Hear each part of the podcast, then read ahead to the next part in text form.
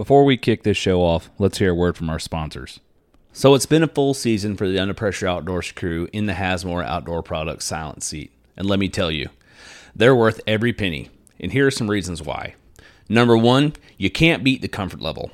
Number two, they don't hold in moisture like rain or sweat. Number three, they completely fold out of the way when you stand up, giving you a full range of motion in your climber. And number four, they cut down on your setup and breakdown times dramatically. Don't just take our word for it. Use offer code UPO15 and get 15% off your silent seat and many other US made accessories for your climber today. You can find Hazmore Outdoor Products on Facebook and hazmore.net. That's H A Z M O R E dot net and in the link in this podcast description.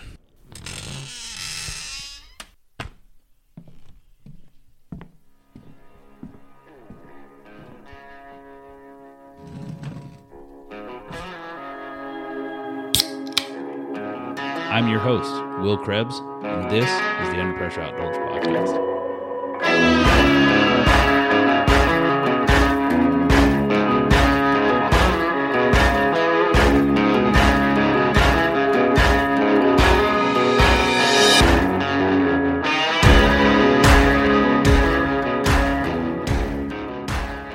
I've seen some of your family was successful this year, weren't they?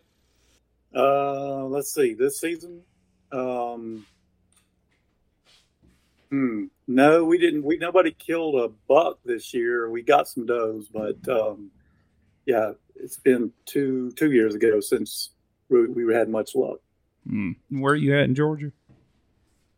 We are in Wayne County, which is just north of Waycross in the Okefenokee Swamp. Okay. So Oh, okay. So that's like South Southeast- Georgia. southeast Georgia. Yep. Okay. M- my mom. very very much like where y'all are. In Yeah. Florida. yeah. Yeah. Yeah. Yep. The, the good. The good terrain. William was uh where was that that William was in he was sta- William was stationed at Fort Stewart for a while, so he was over that Yep. way. Yep. My my folks got forty acres in the mountains in Dahlonega on a trout stream, so I do a little fly fishing. But my brother shot a his, his first deer. He shot a doe, neck shot it. He's like, I got so excited, I'm not sure I saw my sights. I was like, well, I could tell, but she died on the spot, so good for her. so that was his first deer last year. So maybe this year I'll get up there and hang a stand and do some work. Nice. So- yeah, it's pretty area. I want to kind of do anybody that everybody that's here. We got me. I'm your host, Jordan Krebs tonight because William's out. We got my dad, Bill Krebs, and we have Vince Phelps, Howdy, howdy. And then we have Lindsay Thomas with the National Deer Association. Yeah, so I am the chief communications officer for the National Deer Association. And uh, what that means is uh, me and my team handle all outgoing communications, our website, our magazine, our email communications, social media, uh, pretty much all of that, video as well, is handled out of my shop. Uh, and I've been with the organization 20 years now. So, uh, been quite a while working in deer communications for this organization. So you're the forward-facing front of the organization. You're, Well- you're what the public gets to see and interact with. Some of it. There are uh, there's a number of us that are kind of forward facing. Um, we've got folks on the conservation team like Kip Adams, Matt Ross, that are you know out there as well, speaking a good bit. They probably, in fact, they are more public facing than I am. Um, so uh, yeah, it's there's a number of us on the team that are out there in the public. You know, kind of um, the face of the organization, and that's fine with me because uh, I'm I kind of like working behind the scenes anyway. So So, so what brought you to the National Deer Association? so I was working for Georgia Outdoor News, which is uh, the, the big hunting and fishing publication here in Georgia. I was one of the editors there for nine years, and um, at the time, uh, you know, this organization was known as QDMA, the Quality Deer Management Association, and uh, they were looking for a publications director was the title at the time, and so um, you know, I love working at GON. It's it's um, I'm an outdoorsman of all kinds, turkey hunter, bass fisherman, you name it. I like to do it. But deer is really my passion. Habitat management, deer management is really, you know, if I had to, to pick one, that's what it would be. So to get to come to work for uh, the Quality Deer Management Association was um, a great move for me. And uh, yeah, I've been been very happy here. It's kind of like the mothership, you know, calling me home, and um, now known as the National Deer Association. And much of my job and mission is still the same. It's uh, educating deer hunters about deer and deer management and how to have better hunting where you hunt, how to ensure the future of deer. So, um, yeah, I, I'm lucky to get to do what I do. After hunting in Georgia for 30 plus years, anybody that I ever come around that would get on a lease with us or whatever, it was like, look, you you got to get GON. You got to join GON. You got to join GON. If you're going to hunt in Southwest Georgia or Georgia, you need to be a member of GON. I said because you're getting information about what is here, where you're hunting. You can read Field and Stream, you can read this, but you're getting information on where you are hunting and what's here around you. Um, great, great organization. Um, can't can't say enough about it. Not good about it. Yeah, it's um, it's a unique model. You know, they they do journalism, and that that was actually my background. I have a degree in journalism from the University of Georgia, and that's really kind of where GON stands out. Is is there you know they hire journalists who go and do the the reporting and the digging and find the stories and interview the people, and um, so uh, that's where I learned from the guys there and and got my start. So I've kind of kept the spirit of that in in all of the work that I do as well. So I've, yeah, I've started still, reading some about the National Deer Association and some of your articles, and and uh, I'm just got me eager wanting to dig into more. Great. So, I mean, you've spoke that you said it used to be the QDMA and now it's the NDA. But I mean, like, what exactly is it, and how and when was it founded? So QDMA was founded in 1988 uh, in South Carolina by Joe Hamilton, who was a wildlife biologist. Joe and some other folks uh, in biology, deer biology, and management realized that the old uh, the old regime of thought among deer hunters out there at the time of take the first buck that comes along and don't ever shoot a doe was no longer useful. It was no longer uh, practical we were seeing deer populations explode in many areas. There were too many deer, and nobody was shooting does. And even though there were too many deer, very few bucks made it beyond a year and a half of age. So Joe and some others got together and decided to put together an organization designed to connect deer hunters with the science and the biology of the animal and show them in areas where they wanted to do it how to have better deer hunting by taking some does when you need to and what showing them what happens when you let some bucks get some age on them and get more deer in the two and three and four year old and up age classes. When you let a deer herd become natural like it should be, which is roughly balanced between bucks and does and roughly just evenly distributed as you know throughout age classes, you start to see things then that you don't see in an unbalanced deer herd. You know the things that we all enjoy to see. Uh, the fighting and the chasing and the grunting, but also bigger bodied deer and bigger antlered deer and more fawns. So that was where Joe was coming from when he found the organization. For many years, the mission of the organization was that, teaching hunters about that. At the time, QDM was, you know, the philosophy was a foreign idea to many hunters. It was um, not welcomed by many state wildlife agencies. They didn't want to hear about it. It was the opposite of the, the regime that many of them were using to manage state deer herds. And now, of course, you know, it's night and day to what I just described. Today, most deer hunters practice some form of QDM, um, and most state agencies are open to those ideas. Most, you know, it's it's it's really, you know, we've come full circle now. Today, um, according to our deer report that we put out annually, you know, we're looking at a situation where in the past, you're talking about 60, 70% of the national buck harvest was yearlings now you know we're looking at down in in the mid 20s for yearlings and we're talking about 40% or more in the buck harvest nationally that's three and a half or older. So it's been flipped completely uh, from a harvest standpoint and much of that is done through volunteerism. Much of that is not antler point regulations or mandatory rules. Much of that is hunters choosing uh, on their own not to shoot yearling bucks. So we've kind of you know the organization over 20, 30 years uh, sort of uh, made a big difference in deer hunting across North America. So and it so was. you know, pre- we hit, oh, um, sorry. Go ahead.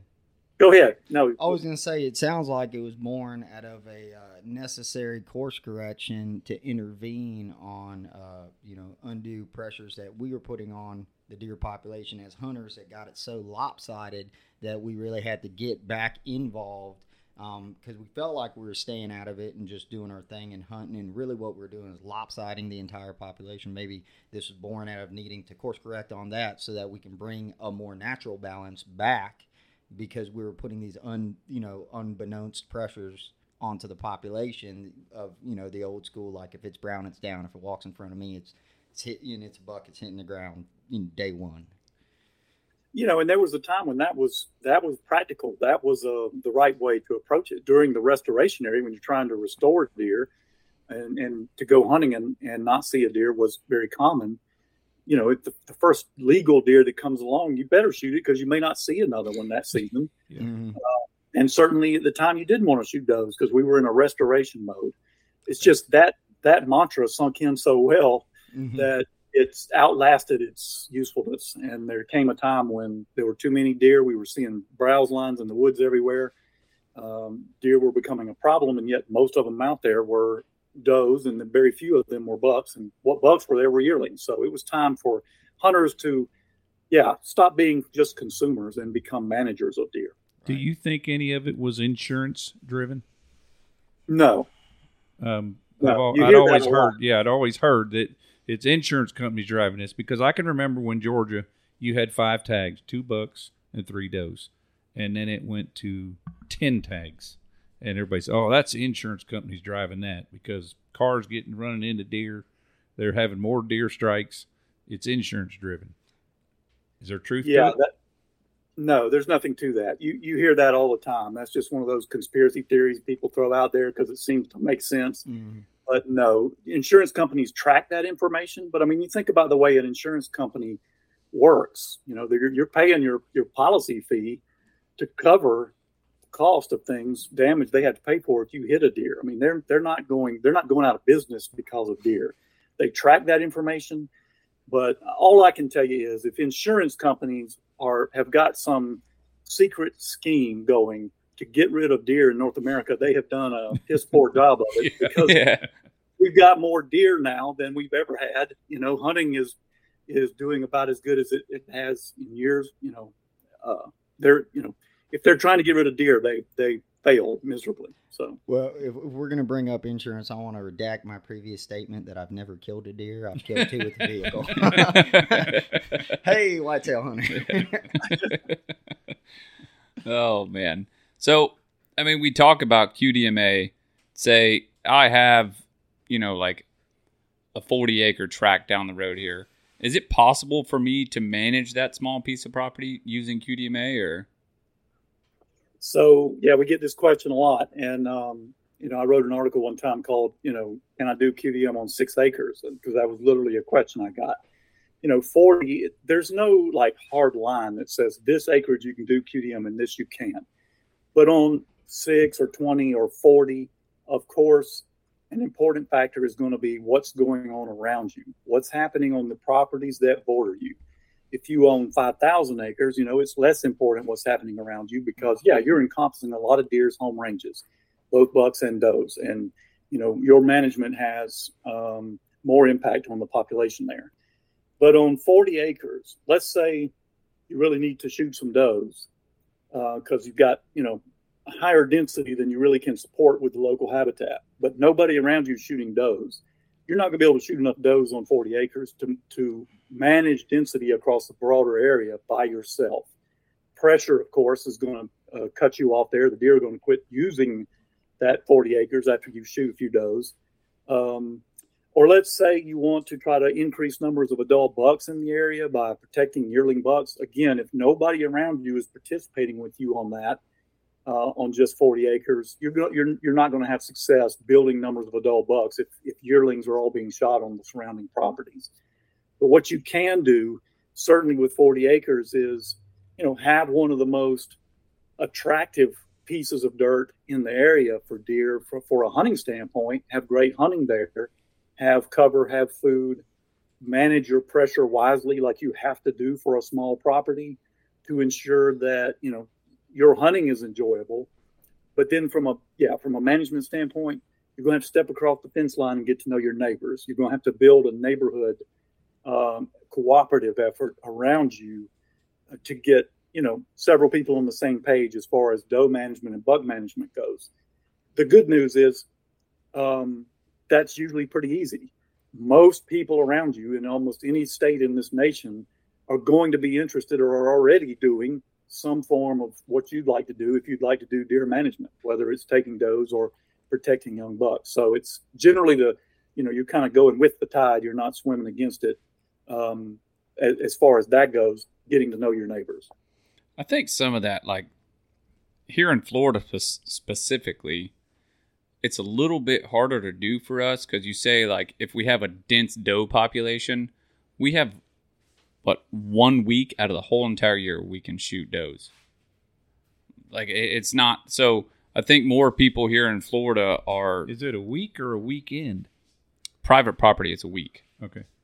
Um, I think more people in in Florida, and I'm, I'm actually I feel like I'm starting to see a change of more people even across public land in Florida, trying to chase more mature bucks. But you still have those people because you can't shoot does that are using yearling bucks or just a, a legal buck as a harvest to consume. Yeah. Well, and that's, you know, Florida's a unique case. And, and we see some of this in Southeast Georgia, where I'm from, you know, on these sandy soils and habitats like we have in the deep South uh, in the coastal plain, like we are and like y'all are, deer productivity is lower. Um, they just don't crank out twins and triplet fawns like they do in the Midwest as often. Um, so, you know, you cannot lay down hard on the does in that situation like you would, say, in the Midwest to stay ahead of them.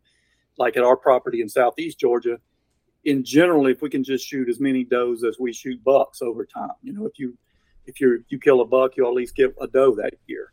That's generally what we try to do. Sometimes, you know, I killed two does on our farm last year and didn't kill a buck. So we don't get angry at them and shoot every doe we can because again, it's uh, um, just like y'all are. It's not highly reproductive deer herds that that you really got to stay ahead of, and it doesn't take a whole lot of doe harvest to level that out and even shrink it.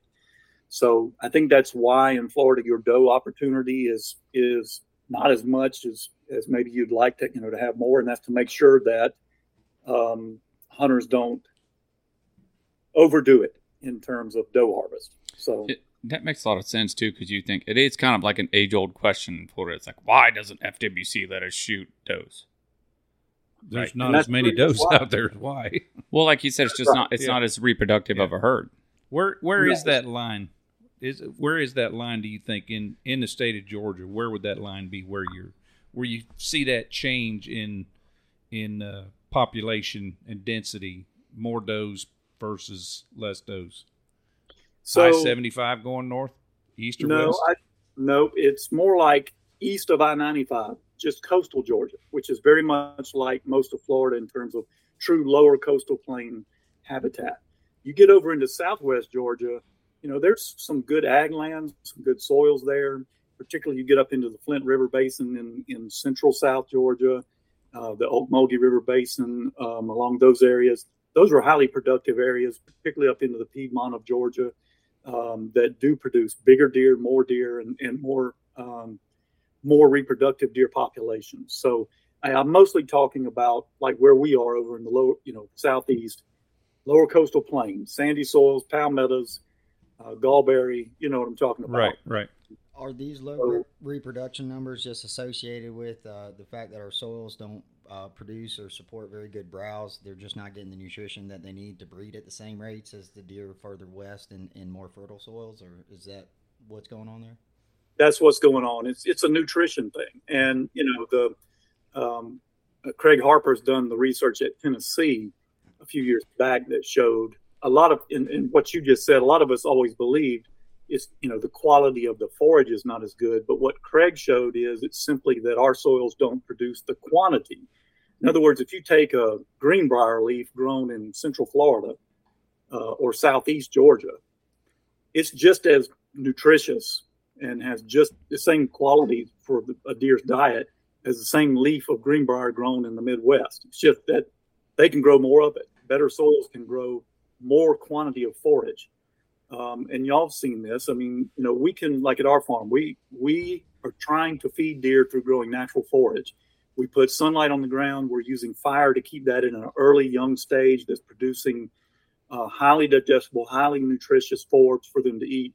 Um, but it just in these sandy soils, you just can't produce the, the abundance and the quantity. You you know you've got to err on the side of producing as much of it as you can, as much get as much sunlight on the ground as you can. Those soils just don't produce as much. You've also got you know this suite of species out there like palmettos and like others that just are tough uh, plants adapted to these sandy, salty soils that just aren't good forage. So you really have, you know, we have our work cut out for us in these areas to produce the quantity of forage it takes to have better deer. You can do it. We've done it.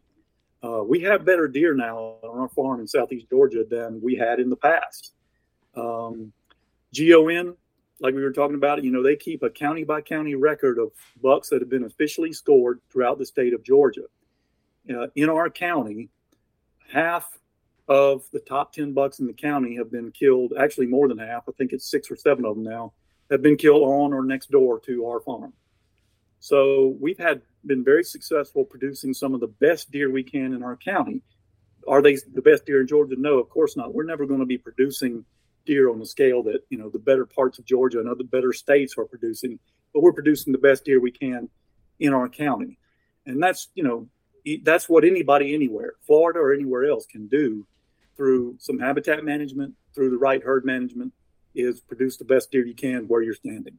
So it, it sounds like setting realistic goals for your deer herd is, is kind of important uh, for your overall expectations. But you had mentioned a management tool, and um, I know that uh, the tune has really changed on it uh, as of lately, maybe the last couple decades. But fire, um, how important is that to managing deer habitat? I know that you know in the Smokey Bear era, it came out that you know, only you can control forest fires, and we stopped wildfires in Florida for so long that eventually the Everglades caught fire and it burned the Everglades down to the lime rock base. I mean, hundreds of thousands of years of organic soil. It caught a ground fire where the ground was burning. Um, and it really ruined that environment in certain parts of it for a long time. And I think people realized they had to change their outlook on fire, especially in fire dependent ecosystems, and um, you know because all the open space that we have in Florida is maintained by periods of flood and fire. It floods, then it dries out and gets real, uh, and then it burns. And and that's what keeps we have prairies like uh, Payne's Prairie and, and the marshes around St. John's are, maintained that way. Um, how do you use fire to increase your deer herd and the productivity of your properties? Yeah, fire is very important, particularly in this part of the country. It is a natural part of the ecology of this part of the country. This, you know, the southeast and Florida and Georgia, in particularly in particular, burned more regularly than any other part of the country prior to you know European colonization and, and even before human colonization here. You look at our weather patterns, you look at how many afternoon thunderstorms we get almost daily this time of year, how much lightning we get. You know, fire was a regular thing. Most the, the research shows that in our part of the country, most woods burned on a on a two year rotation. You know, burned every two years, literally. Mm-hmm. And you know, we ended up with the longleaf pine that, that is adapted to that, and that's we're trying to restore longleaf on our farm for that very reason, so that we can burn more frequently. And you know, we do. It is. It's a great tool. We highly encourage it. What it does is simply set back succession. You know, anytime you let a piece of dirt sit and don't management and manage it, it gets older, you get shrubs, you get trees that eventually get shade on it. And as that, that time passes, it gets lower and lower in quality for deer. The most valuable stage for deer is that early stage with forbs and vines and small plants that they feed on. In those early first couple of years of good cover, fire pushes you back and resets the clock on that and, and gets you back to that stage that's highly valuable. You're not burning everything, all your, your acreage every year what we try to do is create a patchwork. So we're burning a little bit every year, and that way you've kind of got this patchwork of different stages of succession going on out there. Some one year old covers, some two year old covers, some three year old, whatever. in a patchwork out there in small units that you can easily burn. You don't have to get a bunch of people to do it. It's something you can manage yourself. And the other thing we're trying to add now is some warm season fire, growing, you know, some fire now. And the, the history on this, the research is showing, again, historically, when did most of those fires sweep across Florida and Georgia? Right now, during the, the season of thunder, thunderstorms and lightning. And from a deer standpoint, it's good timing because two to three weeks after a fire sweeps through is when you get that peak pulse of high quality, uh, nutritious, high protein forage for deer. Well, right now you got fawns on the ground, you got bucks growing antlers. This is the time of year that they really need that. So a fire right now is really the ideal timing. So not only you know are we trying to do a diversity out there of stages of growth post fire, but also trying to throw in some diversity of cool or, or rather dormant season and warm season fire to really mix it up even further. So, say I lease a piece of property, right? And I, I can't necessarily, I don't have the permission to burn it. What am I doing, you know, uh, management wise to get better forage on that piece property? So, it's still mostly the same goal, which is as much as you can get some sunlight on the ground. Um, whether now, obviously, if you don't own the land, a lot of times the options for doing that, like timber thinning, uh, are going to be up to the landowner. But there are other things such as killing invasive trees that are putting shade on the ground. You know, going in and girdling those and spraying them with herbicide and killing them standing, putting that sunlight back on the ground, or even killing overabundant native trees. You know, if you've got solid water oaks all the way through, you don't need every single one. Uh, those are good trees that produce acorns, but you don't need every single one. Kill a few and put some sunlight on the ground. Most of us, of course, are covered up with sweet gum. You certainly don't need all of those. Kill some of those.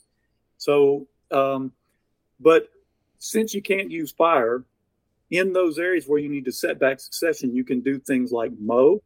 Mowing is a is an adequate alternative, not as good as fire, but you know when you can't burn, that's the next best thing.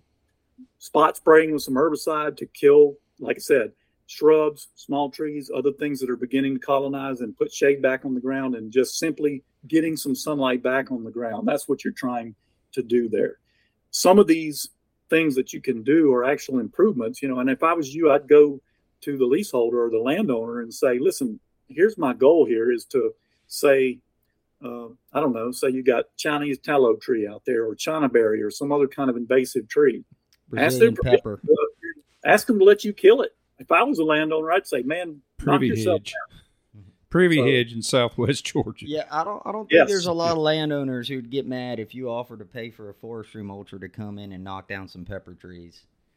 Yeah, no, no. Put a plan together. Go to them and say, "Look, I want to control invasive plants. Would you let me?" Mowing. Your ultimate goal is to try to grow deer forage, but but if you know you can get the landowner to let you do that for free, you provide the labor. You know, you both win. Yeah, mowing, you're also mowing per- mowing over a harrow, disking, harrowing, mowing over that, or either disking one. and harrowing can be good too. Yes. Now, disking, what you got to learn there is it depends on when you do it as to the results, the plant community that you get that responds. You know, we've got old ag land on our farm. One of the things we've learned is if you disc at certain times of year, you just get coffee weed. There's a lot of uh, you know, invasive weeds of ag land that are still out there in the in the soil uh, in, in, the seed bank, and you can stimulate them and get something you don't really need. So some winter disking is good. Play with it a little bit and see. Disc some strips uh, through some pine stands or wherever you can can drop a disc. Um, that certainly does also stimulate that new growth. So disking and mowing, I'd, I'd use both. So how much do I know? Like most of our lives, you know our, our properties that we've leased food plot wise we've just been able to plant kind of like long skinny food plots i mean when it comes to feeding a deer what i mean what's my best option food plot wise so you know in the in the southeast where we are um, the real stress periods for our deer are pretty much late summer um, generally, you know, we don't have stress periods in winter like they do in, you know, the north. we don't have to worry about that. It's it's not terribly stressful on deer because we have such long growing seasons here. So, in, from a nutritional standpoint, you know, trying to provide something in summer really is is the ideal thing to do for food plots. Um, whether that's you know cowpeas and sorghum, that's a mix that I like. Um, you can grow soybeans.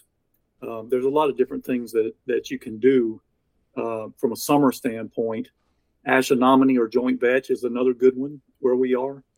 Um, and then you know, in the when it comes to fall and your hunting attraction, I just like some of the simple annuals, your cereal grains, which are you know oats, wheat, and rye. Uh, in our sandy soils, we've had good luck with um, red clover, not crimson but red, which is you know the reseeding annual, um, and and oats as well. Um, so, yeah. Um, the other one is arrowleaf clover. That's another one that does real well in sandy soils. Yuchi arrowleaf. So, uh, those are some of the easy ones. We don't do a whole lot of of perennial clover because it's very difficult to get perennial clover through our long hot summers. Uh, just can't, except sometimes like you're talking about when you've got a long linear strip, maybe through maybe like a fire break through some wooded areas or some low lying areas that stay damp and stay cooler during the summer. Sometimes you can pull off some perennial clover in a situation like that in the south. But for the most part, um, and, and truthfully, on our farm, we're growing food plots for fall attraction for hunting. So cereal grains and some brassicas. We have some good luck with with turnips and rape and kale. Um, those do well. We use a, a, daikon radish too. Does really good in these sandy soil. It puts down a real deep tuber. Deer will eat the tuber in the winter as well. Those tend to be attractive later in fall. So, well, what I'm trying to tell you is here we mostly use our food plots for fall hunting attraction, and we use natural forage sunlight and fire for food the rest really 365 days a year. That stuff deer eat every single day of the year. That's primarily our you know nutrition plan is natural forage. Yeah so a, a big focus what we need to focus on is improving our property for the sunlight so we have more natural forage. Yep. Not only forage but cover uh, that's good cover uh, that helps you know can increase your fawn survival uh, there's a, good evidence that shows the more cover you provide um, and the more edge you have, the the less likelihood that you're going to have a problem with coyote predation on fawns. So producing forage and cover um, and just doing all the same at once um, is kind of, for me, the biggest focus, and I think where most people really should get their start. Um, you know, we kind of the, the food plot industry took off and hunters got into that in a big way and that was a big thing. And now we're seeing for years that was the number one question we get about habitat is food plots and it's changing now it's evolving. Hunters are kind of looking beyond food plots and go what can i do with these woods? How could i produce more forage and cover out here? And so we're getting more and more questions about the natural forage management. But the truth is it's easier to get into the natural forage management than it is to the food plots because um, really you just got to put sun on the ground. You don't have to worry about fertilizer. You don't have to plant anything. The seeds are out there. If you just put sunlight on the ground and maybe a little disturbance like a disc fire if you can do it. Sunlight and fire is the number one combo if you can burn. The seeds are there. Now you may have to come in and do a little invasive control because the seeds of those invasives are out there too. And you know we can sit here and name all the ones we've got in the south. Mm. we've now got japanese climbing fern uh, on our place. Um, so stuff like that, not only the trees and the shrubs, but the little vines and plants, those are there too. And you just got to step in and control those, put on your backpack sprayer and go spot spray those. Every time you kill one, you're creating space for the native plants that deer will eat and bed in and hide in. So yeah, it's, it's a, it's a process and, and that's what I recommend starting with first is natural The Under Pressure Outdoors podcast is brought to you in part by Hang Free. With a mission to provide top quality products for the best possible price, Hang Free believes that the saddle hunting experience is worth more than money. They create both tried and true products as well as debut new items to the saddle hunting community, creating a community of saddle hunters that don't have to break the bank to participate in the hobby that they love. Do yourself a favor and join the Hang Free family this hunting season. They truly have everything you need. Don't forget to use offer code UPO10 at checkout for 10% off your order at hangfree.co. forage management. Yeah, I know a lot where we grew up hunting in Southwest Georgia. Kudzu was that was a a bad one that just insanely took over quickly. Deer will eat kudzu, um, you know, so it's it's unlike say Japanese climbing fern or some of the other things we deal with. It most invasive deer won't touch, and that's a problem because they're out there eating the natives and not eating the invasives, which is an advantage, you know, to the invasives. Now they will eat kudzu, but the problem that I see with kudzu, and we've got a lot of it in North Georgia as well, is kudzu dies, you know, with the first frost and doesn't come back until the following summer. Six months out of the year, that area is has zero for deer. There's no cover out in that area. There's no food in that area. Uh, it's just, you know, you just can't afford to have acreage when you're managing deer that does zero for them six months out of the year. And truthfully, though they'll eat kudzu, it's not great forage. They'll Is- eat privet too, but I was going to say, is there anything good about privy hedge for deer? Because I know they'll eat the berries and the and the No. leaves, but is there nothing to it? they will eat it and they will bed in it. But here's the fact: you can do better. Uh, the forage quality of privet is very low. Um, the bedding quality of it is low because you've seen privet hedge, you've seen it head out in these clumps once it kind of um, tops out and shades out, and there's nothing under there but Yeah. privet trunks. You know what I'm talking about? Yes. There's nothing but mud and privet trunks. There's no forage. There's no no Nope. ground cover. No nothing under there, and it's even gotten too high for deer to reach it. So, from a forage standpoint, it's very poor quality forage. It's not good cover. I'll give you an example. We had about a five acre patch on our farm. Uh, we're in a conservation easement with the NRCS, and they were able to help us through an invasive control program come in and knock that out. They mulched that five acre patch with a with a power mulcher. Came in a year later and sprayed it when it was coming back from the stump and killed it. That area now, a couple years later, is one of the best areas of deer cover and forage on our property because everything else has come in there. Not only things that they'll eat, but things they don't, dog fennel and some other things that are good cover. Um, I killed a, a doe in there with my bow in that patch this past fall. It's completely changed the way deer use that that area where that five acre privet hedge was. So you'll hear some people say, you know, oh, deer will eat privet, and they will. If they don't have anything better, they'll eat it. You know, you know, deer when they don't have food, they'll eat things that they, you know, really shouldn't eat. And it's true with privet thing. too. And that's that's how I sum it up. You can do better than privet. So I, I think thematically, what I'm hearing is there's more of a return from trying to active management. One plus one equals me shooting a big buck to uh, a more, you know, they're they're saying, hey, if I plant a food plot, I want it to be a kill plot. I want to shoot on it, and I want to kill something on it. To a more of uh, a, a more holistic standpoint of if I manage the woods properly, you know, prior to the intervention of human beings when we stop fire and we introduce these invasives. And it's if i can reset this back to the way it should be i'll get more quality deer in the long run as opposed to hey if i put $200 in the ground right here can i shoot a deer on it? We're going back more to how do i manage the woods to actually be a quality environment and a lot less you know i want one plus one equals dead buck Yeah, and I'm certainly seeing that in among hunters in general. I believe that they're asking questions about grasslands and fire and native species and and native trees, and you know instead of um, you know the quick fix, the quick food plot. Now you know food plots are still a part of this, and, and I grow them. We recommend them. A lot of people, you know, they're still enthusiastic about those. There's nothing wrong with food plots, but you know you you need to look at um, understand their picture in the cost efficiency model as well, because nothing's cheaper than fire uh, for producing deer forage. Um, so, uh, you know, pound for pound, acre per acre, in terms of pounds of forage produced, you cannot beat sunlight and fire. Uh, food plots work. Food plots are great, particularly like you said, as a hunting strategy. You know, a lot of times uh, that's where we get our doe harvest, particularly late season. We try to set aside some food plots that we don't hunt and don't pressure until late in the season, and then try to get a doe harvest there. Um, they're very effective from a from a strategic standpoint. You can also plant food plots that are just pure nutrition, but from a cost efficiency standpoint, uh, you cannot beat natural forage management. And and Vince, you're right that that doing this is kind of our our philosophy is trying to produce forage and cover on a mass scale. We're not like trying to sculpt it so that you know here's the bedding area and here's where we're going to trick the buck to come this way and kill him there. You know, there's some of that involved, but y'all know we're in the South. There's cover everywhere. Right. Um, you leave it alone, there's cover everywhere. I mean, y'all, you've heard people in the North talk about funnels and pinch points. We don't hardly have that down here. I don't know about y'all, but sure. No. It's all No. three feet in front of you.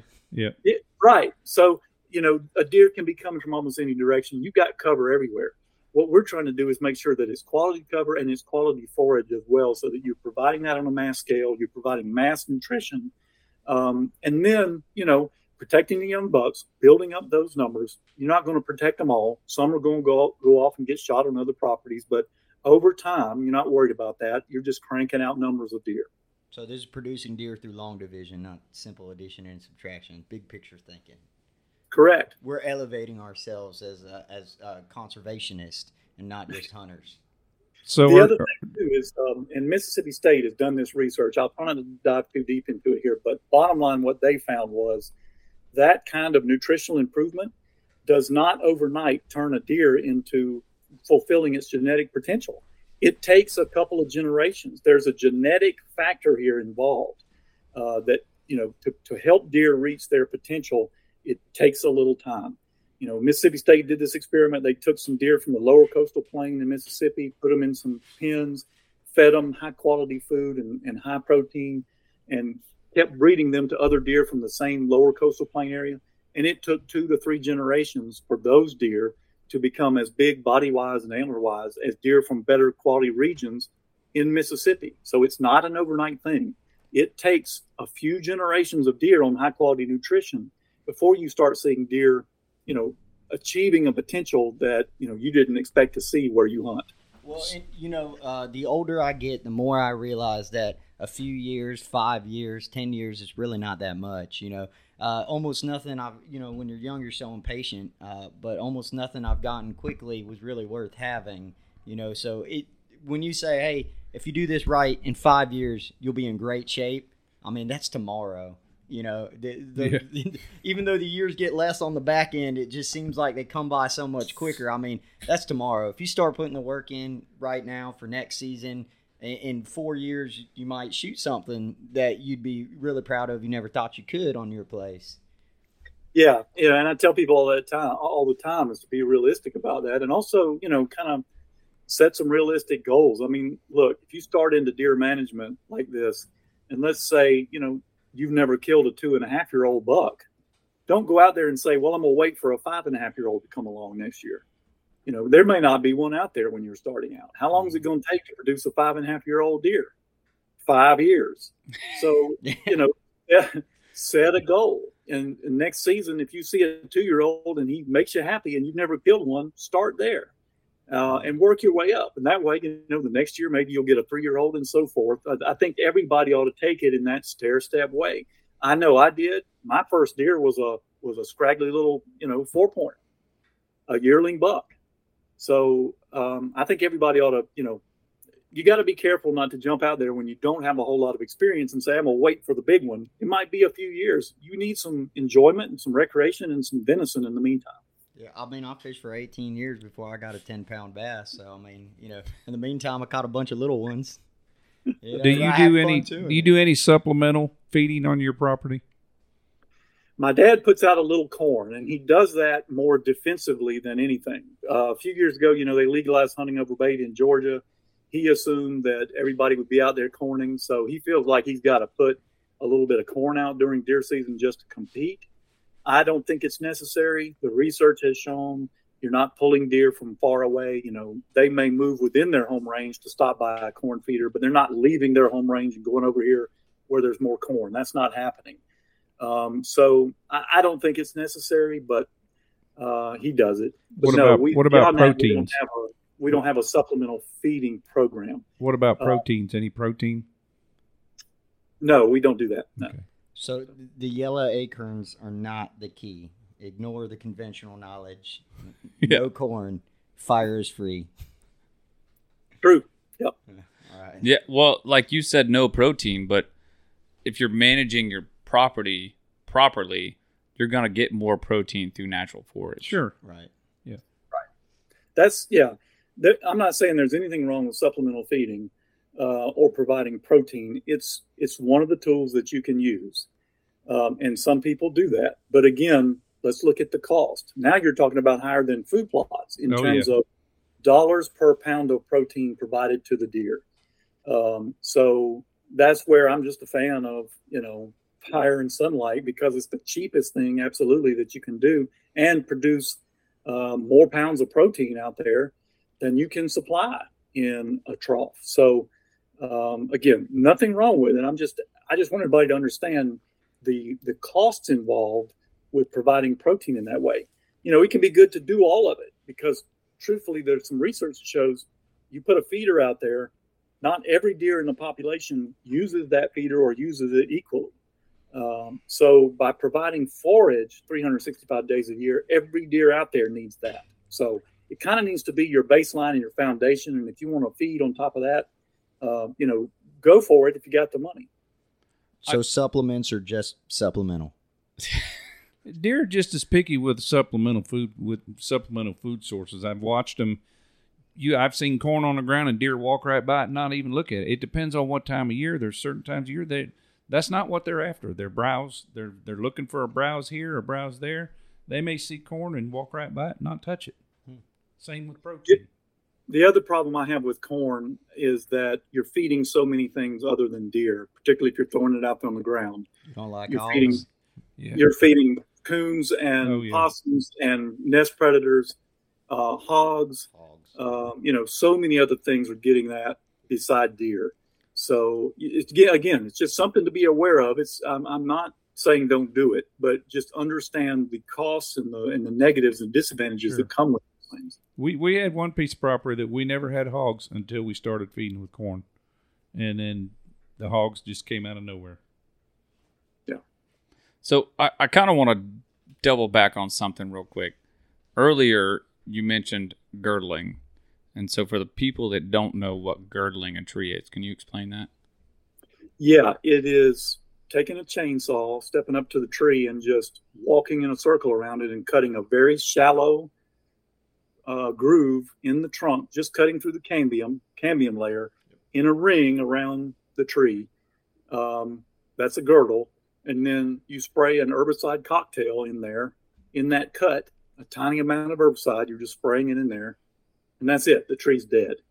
Um, it's a very quick way to go through a forest area that's whether it's got invasive trees or whether it's got just overabundant native trees, like I said, like sweet gums, and quickly with a chainsaw, and, and if you got a buddy running the spray bottle, it can go even, even faster.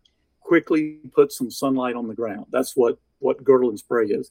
I do it. You know, you can do hack and squirt, where you take a machete or a hatchet, make a cut, squirt the herbicide in there. It's the same thing but I use a chainsaw because when I'm going through woods improving them, um, there's several things I like to do. With trees I want to kill, I girdle and spray. But then you come across some like like maples that if you cut it off at the stump, it's going to put up stump sprouts and deer are going to browse that and it's pretty good deer forage. I don't want to kill that maple tree. If it's small enough for me to just cut off at the stump, I make a stump out of it and let it produce forage. So there are species like that I don't want to kill. I can just make, you know, Mississippi State calls it a mineral stump. And they call they call it that because their research showed that the leaves on those little stump sprouts are higher in minerals and higher in protein than the leaves on that mature tree if you picked them off for deer to eat them before you cut the tree down. You know, basically think about it. You've got this the root system of an entire mature tree feeding a tiny little cluster of leaves. They're getting all of that the value out of the root system. So that's good good forage. So I can do that with my chainsaw. And then the other thing too is you can make a hinge cut if you want to out of a small tree to create some instant cover or a little bedding thicket if that's what you need to do. You're walking through the woods with a machete, you can't do those other things. All you can do is, you know, hack and squirt. So when I'm doing um, herbicide treatments, I we, we do girdle and spray because you can do a number of things with that chainsaw. And chainsaws have gotten a whole lot lighter since they come out with electric saws. I used one the other day at uh, my wife's house because I have Stihl Farm Bosses. I got like a 272 and a 292 at the house. And uh, I needed to cut something in North Carolina in their yard. So we picked up one of these little battery powered saws. And that little thing was pretty cool. I mean, I was like, man, I could throw this in the boat so I can clear, clear cut creeks when I'm creek crawling and trying to get to restricted areas in my boat. And it, I don't have to deal with the gas and all that. It still needs bar oil, but I don't have to pack uh, two stroke gas specially for it and all that. I was like, man, I'm definitely get one of these for the boat. So that's what I've got. I've got a Stihl rechargeable MS 120. I love it. It's super lightweight. It will not wear you out like you know toting around a big chainsaw will. Um, and you know you can get a lot of work done in on one charge. It's it's a, a super little saw. I highly recommend them. Oh yeah. So once I've gone into managing all my habitat and stuff like that, what are some signs that my deer herd is becoming a healthy deer herd? One of the easiest ones is when you're skinning your deer or in the gut bucket, look for fat. Mm. If if you have to peel away fat to get to the tenderloins, that's a good sign. If you pull out the kidneys and you can't hardly tell they're kidneys because they're encased in fat, that's a good sign. In fact, the kidneys is really one of the first places you want to look. It's one of the first places where fat builds up on a deer. And, um, you know, when you, uh, if you open a deer up and you can see the kidneys and there's no fat on them, that's not a good sign. So right there is a very easy one. Simply the amount of fat on the inside of that animal. Uh, you'll see it, of course, all over the hindquarters and other parts of the body, as we know from skinning deer. But when you see it, see globs of it over those tenderloins and around the kidneys in that area, uh, that's what you want to see. So there's a real good sign for uh, good health. Now, still, you might see a couple years ago, I killed a what ended up being a six and a half year old buck. I killed him in December. He was rutted out. He was blind in one eye. His hocks were, you know, black. Um, he was feeding in a food plot. The rut was over and he was worn out, but he was in there feeding, and his kidneys were completely, you know, just plain kidneys. There was no fat on them. That's how worn down he was from the rut. So, with a really rutted out buck post rut, you you may not see that, but that's where you know if your does are showing all that body fat, and you find a buck like that, it's okay. You know the food is out there. He'll recover on that through the winter. Looking at your habitat is another sign. Walking through your woods, getting to know your plants, and you get to know those those plants that are highly preferred by deer. Uh, the the honeysuckles and the greenbriers. Pokeweed is a really good one in summer. Uh, if you know pokeweed, if you see a lot of pokeweed out there, if you see honeysuckle, greenbrier, uh, the other things that they love to browse on, and and it's not all eaten to the dirt, that's a good sign. If you've got good amounts of good quality deer forage out there and they're not tearing it up, again, a good sign. You want to know that you've got more deer food out there than they can eat. Um, looking at your food plots is a good one. I, I, always tell people put a browse exclosure on every food plot. That's just a piece of fence you form into a hoop and and pack it into the ground, stake it down in the dirt on part of your food plot. Let food plot grow up inside that cage where deer can't get to it, and that gives you a gauge of how much they've eaten. If that cage fills up with food plot and outside is nothing but dirt, that's not a good sign. So there's a good indicator. How much are deer tearing up your food plots? If they're hauling it all off, uh, they don't have enough food at that point in the season. So it's signs like that, looking at your habitat, looking at if you can see a, a browse line in the woods, you're, you're probably all familiar with what a browse line means. If you can see that, where everything from neck high on you to the ground is being by deer, that's a warning sign. That's a red flag. Um, so looking at the habitat, walking around and asking yourself, if you were a fawn, where would you hide? And if you can't find any place, if it's all shady hardwoods with nothing but dead leaves on the ground, and you were a fawn, and you'd be like hard pressed to find a place to hide from a coyote, that's not good. So it's it's things like that. Um, and the rut too. The rut is a good sign. If you see a lot of scrape and rub activity, and you see bucks chasing does, and you see fighting, that's a good sign that you've got a pretty good balance out there from a sex ratio standpoint in terms of numbers of bucks to does. You know, you don't have to worry about it being one to one, but like I said, over time, if you take as many does as you do bucks, you're going to have a roughly balanced sex ratio out there, does to bucks. That leads to competition.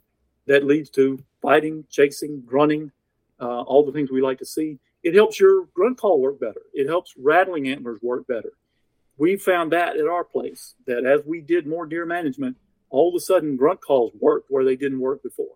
Rattling worked where it didn't work before. When a buck doesn't have to compete against other bucks to find estrus does, grunting and rattling means nothing to him. Mm-hmm. Scents don't really mean that much. So yeah, these are all signs of a good, healthy, tuned up deer herd.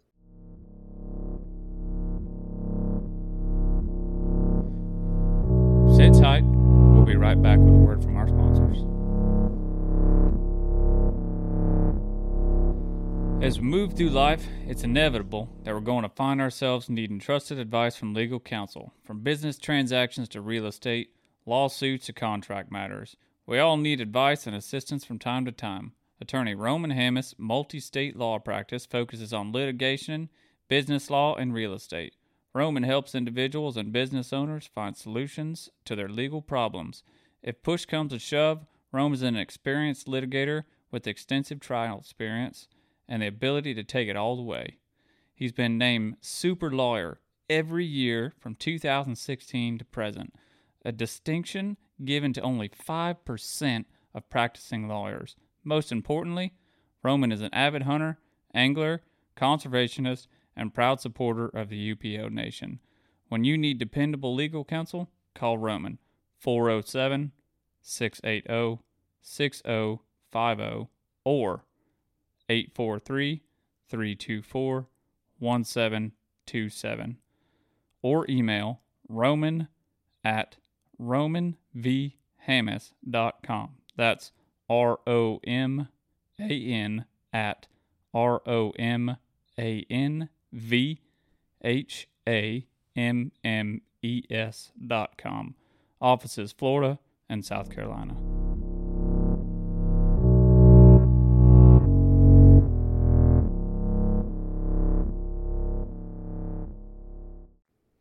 So, we've talked about managing our property, talked about the health of our deer herd, and in the state of Florida, we have now just had our first case of CWD that has been recorded.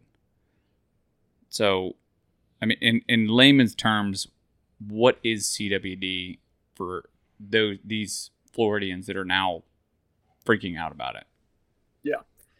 First thing I would say is hold on, don't freak out. That's really the first message. Don't panic about this.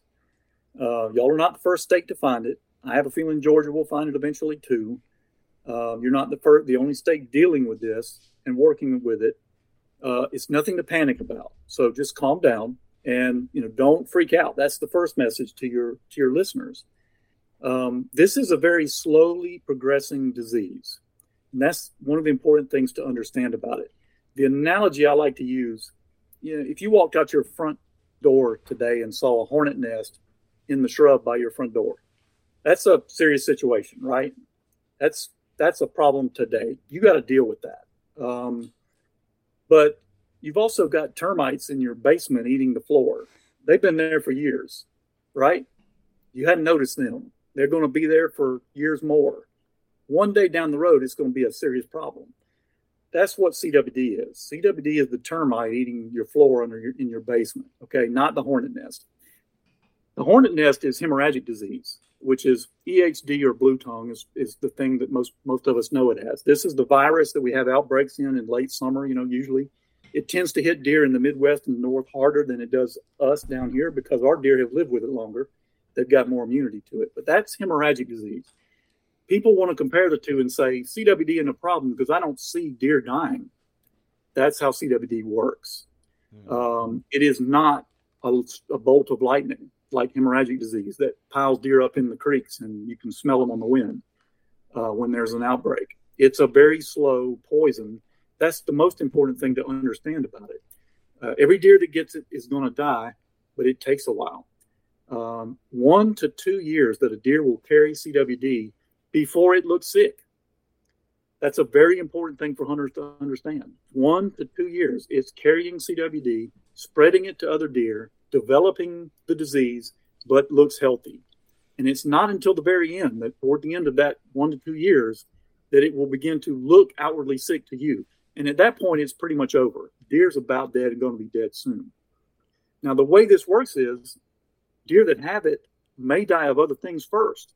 This is a neurodegenerative disease. It is uh, caused by a prion protein, and these things are building up in their nervous system, in their brain, and beginning to impair their function much like somebody that sort of has dementia. You know, it builds over time, and they get more and more confused, more and more signs of of dysfunction. Work that way for a deer. So you can have deer get killed by cars, or eaten by predators, or even seen and shot by hunters because they had CWD, but they look healthy. It, the CWD predisposed them to being killed by these other things. Um, and so this is how CWD over time builds up mortality levels in the deer population. Now, we don't know yet whether y'all found an early outlier, you know, one of just a few deer there in Holmes County that have got CWD, or whether this is a something more sinister that may have been there for a year or two, and a lot of deer have got it, and you just happen to catch it right there. We'll know soon as as your uh, Fish and Wildlife Commission does more testing in that area to try to find out exactly what's going on.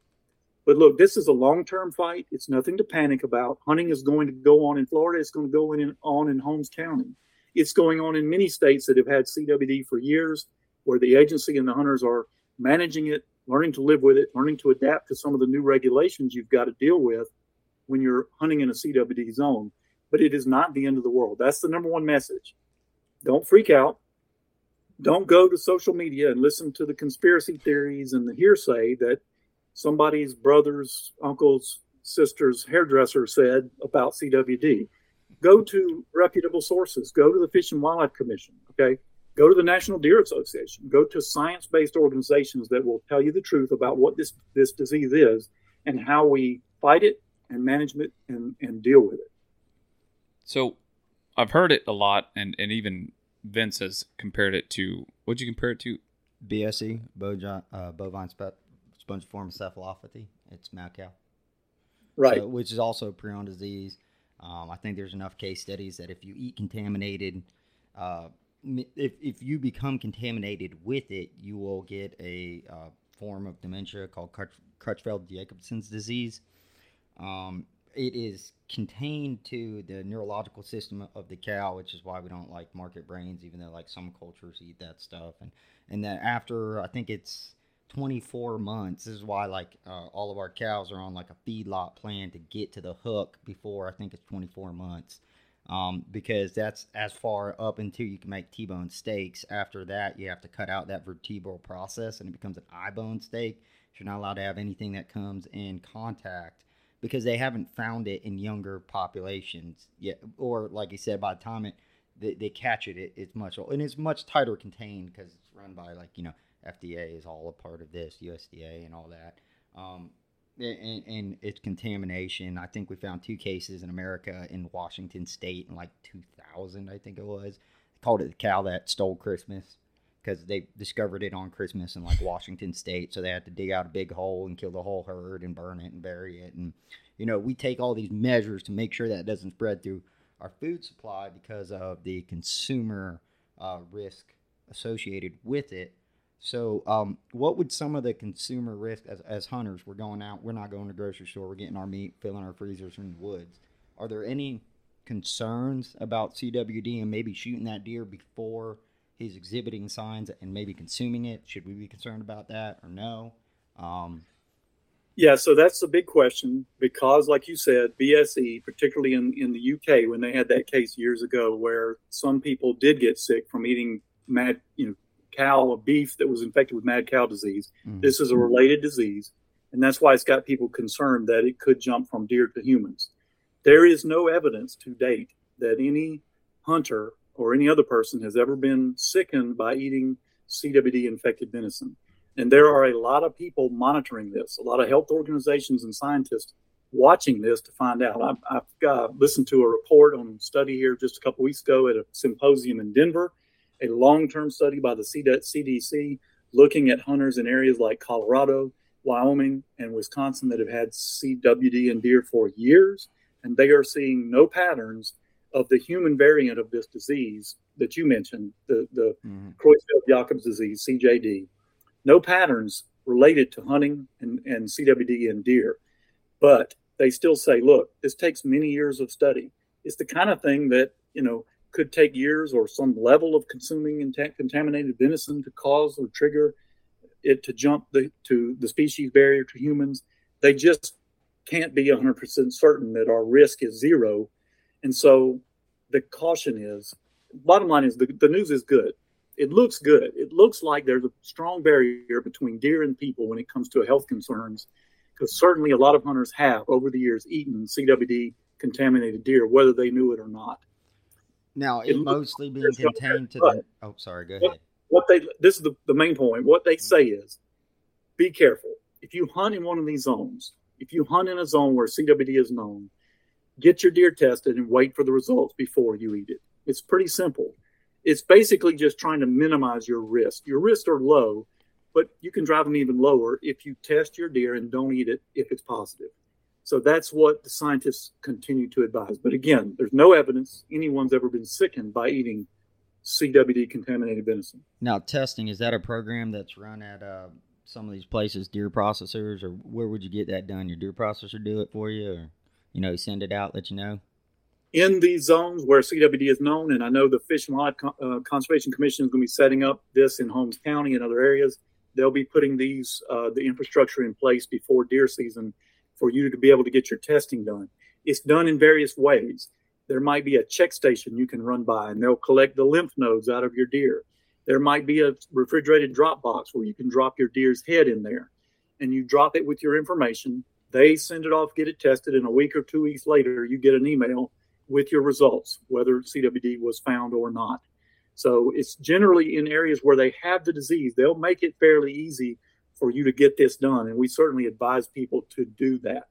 Um, and not only because of the health concern, but because it helps the agency track the disease. Mm-hmm. Testing and monitoring and tracking and knowing where it is and knowing the prevalence rate, what percentage of deer out there have it, those are incredible, uh, incredibly valuable pieces of information for managing the situation. And that's why we encourage hunters to get their deer tested if they hunt in one of these zones. Okay.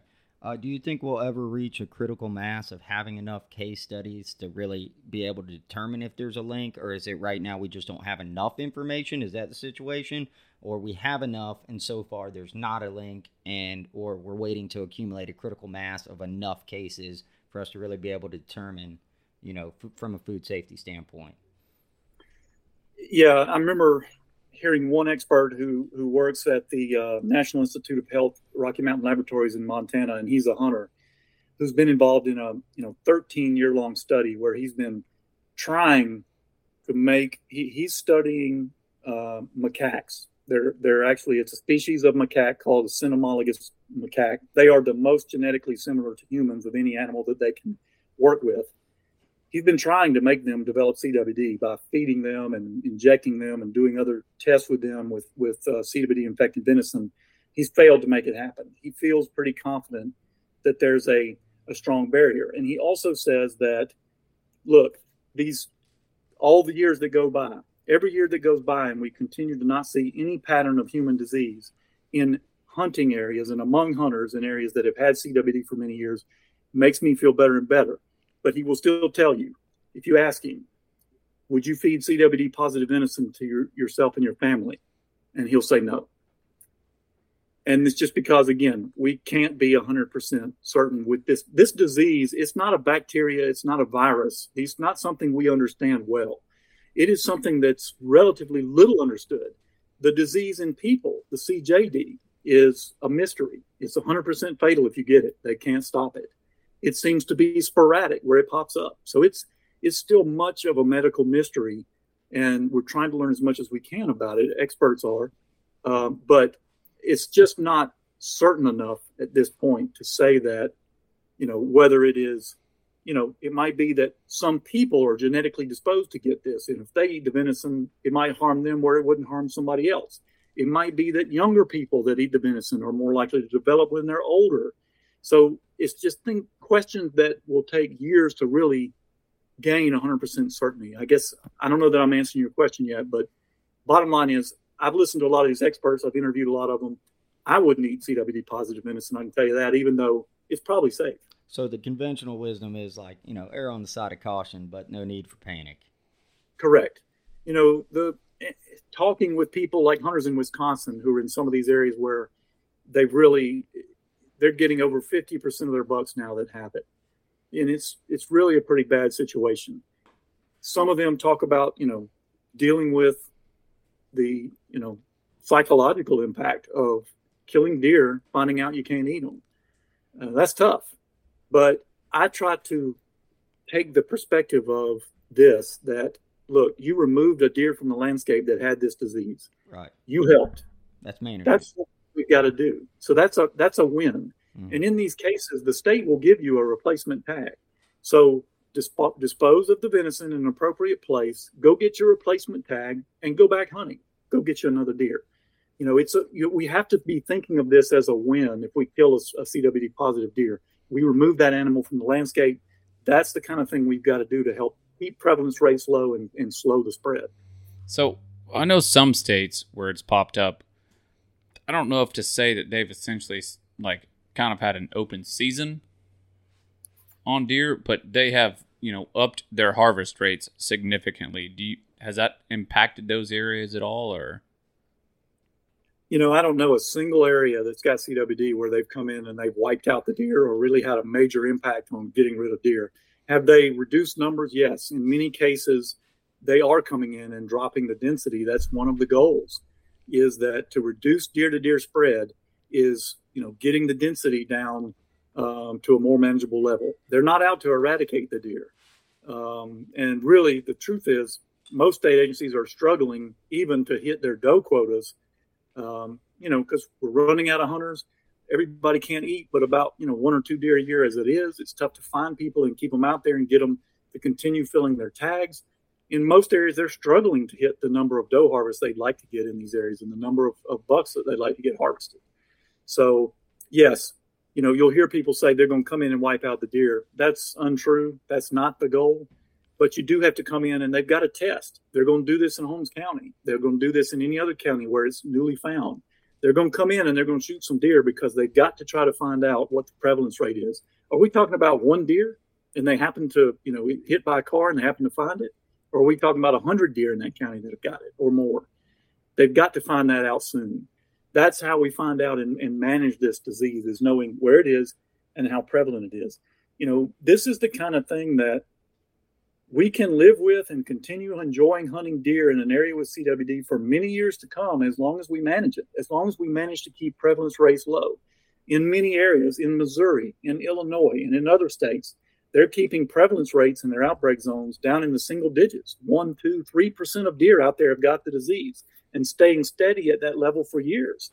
If you do that, hunting's never going to be impacted. Hunting's going to continue and be just as good as it's always been. That's the hope. That's what you want is to catch it early enough and keep it low. Um, if you don't do anything about it, if you don't come in and test deer and you don't try to take a few and you just leave it alone, that prevalence rate is just going to climb up and climb up and creep on up higher and higher till you reach a Wisconsin type situation where you're looking at 50% or more of your bucks out there have got the disease. So, so uh, go ahead. Uh, I forgot what I was going to say. Oh, so essentially, you said like reducing the density. You're you're trying to reduce like a, a deer to deer contact kind of situation. So is is CWD spread via contact or? Yeah, that was my question. Is this nose to nose touching is is making the spread? It, it's not bio, it's not uh, bacterial or viral. It, it's in the neurological system. So how does that get out of one deer that's infected? and into the other? Is it through birth and you know like CWD deer has a baby, it's going to have CWD and so on and so forth, or like how does this increase itself in the population and uh, other than you know shooting a cwd deer putting one on the board taking a win getting another tag and go getting another deer um, you know what do we do about it? How do we slow it down? So yes it's spread deer to deer but also it's an infected deer is shedding the prions into the environment. Uh, these prion proteins they're very tough. They're almost indestructible. They can live out there in the soil for years and still infect deer. Hmm. They shed it in their saliva, in their urine, in their feces, semen, blood, um, secretions from glands. Uh, it's in their meat and muscle, so it's in their carcass.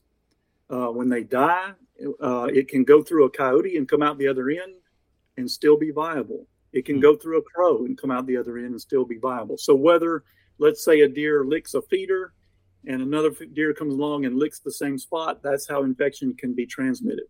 Let's say in a scrape, and they have found CWD prions in soil in scrapes. They've also found them on the licking limb, where deer are licking and rubbing their glands on their forehead.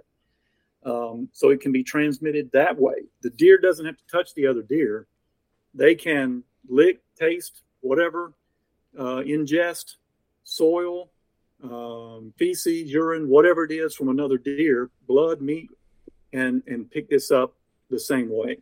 So you know that's this is one of the reasons that we recommend when CWD is found in an area, you need to come in and you need to stop baiting and feeding. You need to stop putting out minerals because these sites are shown to concentrate deer and concentrate urine, concentrate feces. CWD prions will gather in these areas. You're talking about deer licking mineral blocks. That's a great way to transmit this deer to deer. So reducing that kind of super concentration of deer and sharing food sources like that, real close quarters, like at a feeder or a mineral block, is the kind of thing that needs to stop once you've got CWD in a particular area. Um, so stopping that kind of spread, you know, the other so the, the other way this can be transmitted is if you go out of state, we don't know how this deer ended up in Holmes County or how CWD ended up there. Uh, the two main ways are moving a live deer, meaning on wheels, um, and moving a carcass. And hunters do that as well. Many of us, you know, think about uh, leaving Florida and coming up into Georgia or Alabama or further and going on a deer hunt. You're close enough to home. You can, you know, gut a deer, throw the carcass in the back of the truck, and head home. Finish skinning it out and processing it home, and, and put the rest of the carcass in the wood behind your house. If that deer had CWD from another state, you just brought home CWD prions to your state, and if deer in that backyard contact that, they can get it. So, you know, this is why many states are banning carcass carcass importation. It's against the law to cross state lines with a whole deer carcass now. Uh, it's just a matter of getting people to know this. States are starting to enforce it. Kentucky was in the news the other day for uh, suing a man to recover their investigation costs for uh, hunting him down and finding the deer carcass that he had brought back from out of state that was in fact CWD positive. So enforcement, they've been working to inform hunters stop bringing carcasses back from out of state, and now they're starting to enforce those laws. So you know we've all and now in what you're going to see in Florida is don't leave Holmes County with a deer. They're going to be you know advertising and educating hunters about that. Don't kill a deer in Holmes County and drive out of there and go somewhere else because you can transport CWD prions to another area of the state that way. Don't you have to remove the bones and all only meat? Yes, that's what's recommended before you cross state lines, and, and that's usually what the law is. Boned out meat only. You can have cleaned hides that don't have any flesh on them. You can have a clean buck skull plate and antlers, or a, say a European mount and antlers, as long as there's no brain material in there or flesh of any kind. So, bone, antlers, a clean hide, and boned out meat. That's pretty much it that you can cross state lines with. So, as private landowners, what can we do to try and you know manage or cease CWD on our property?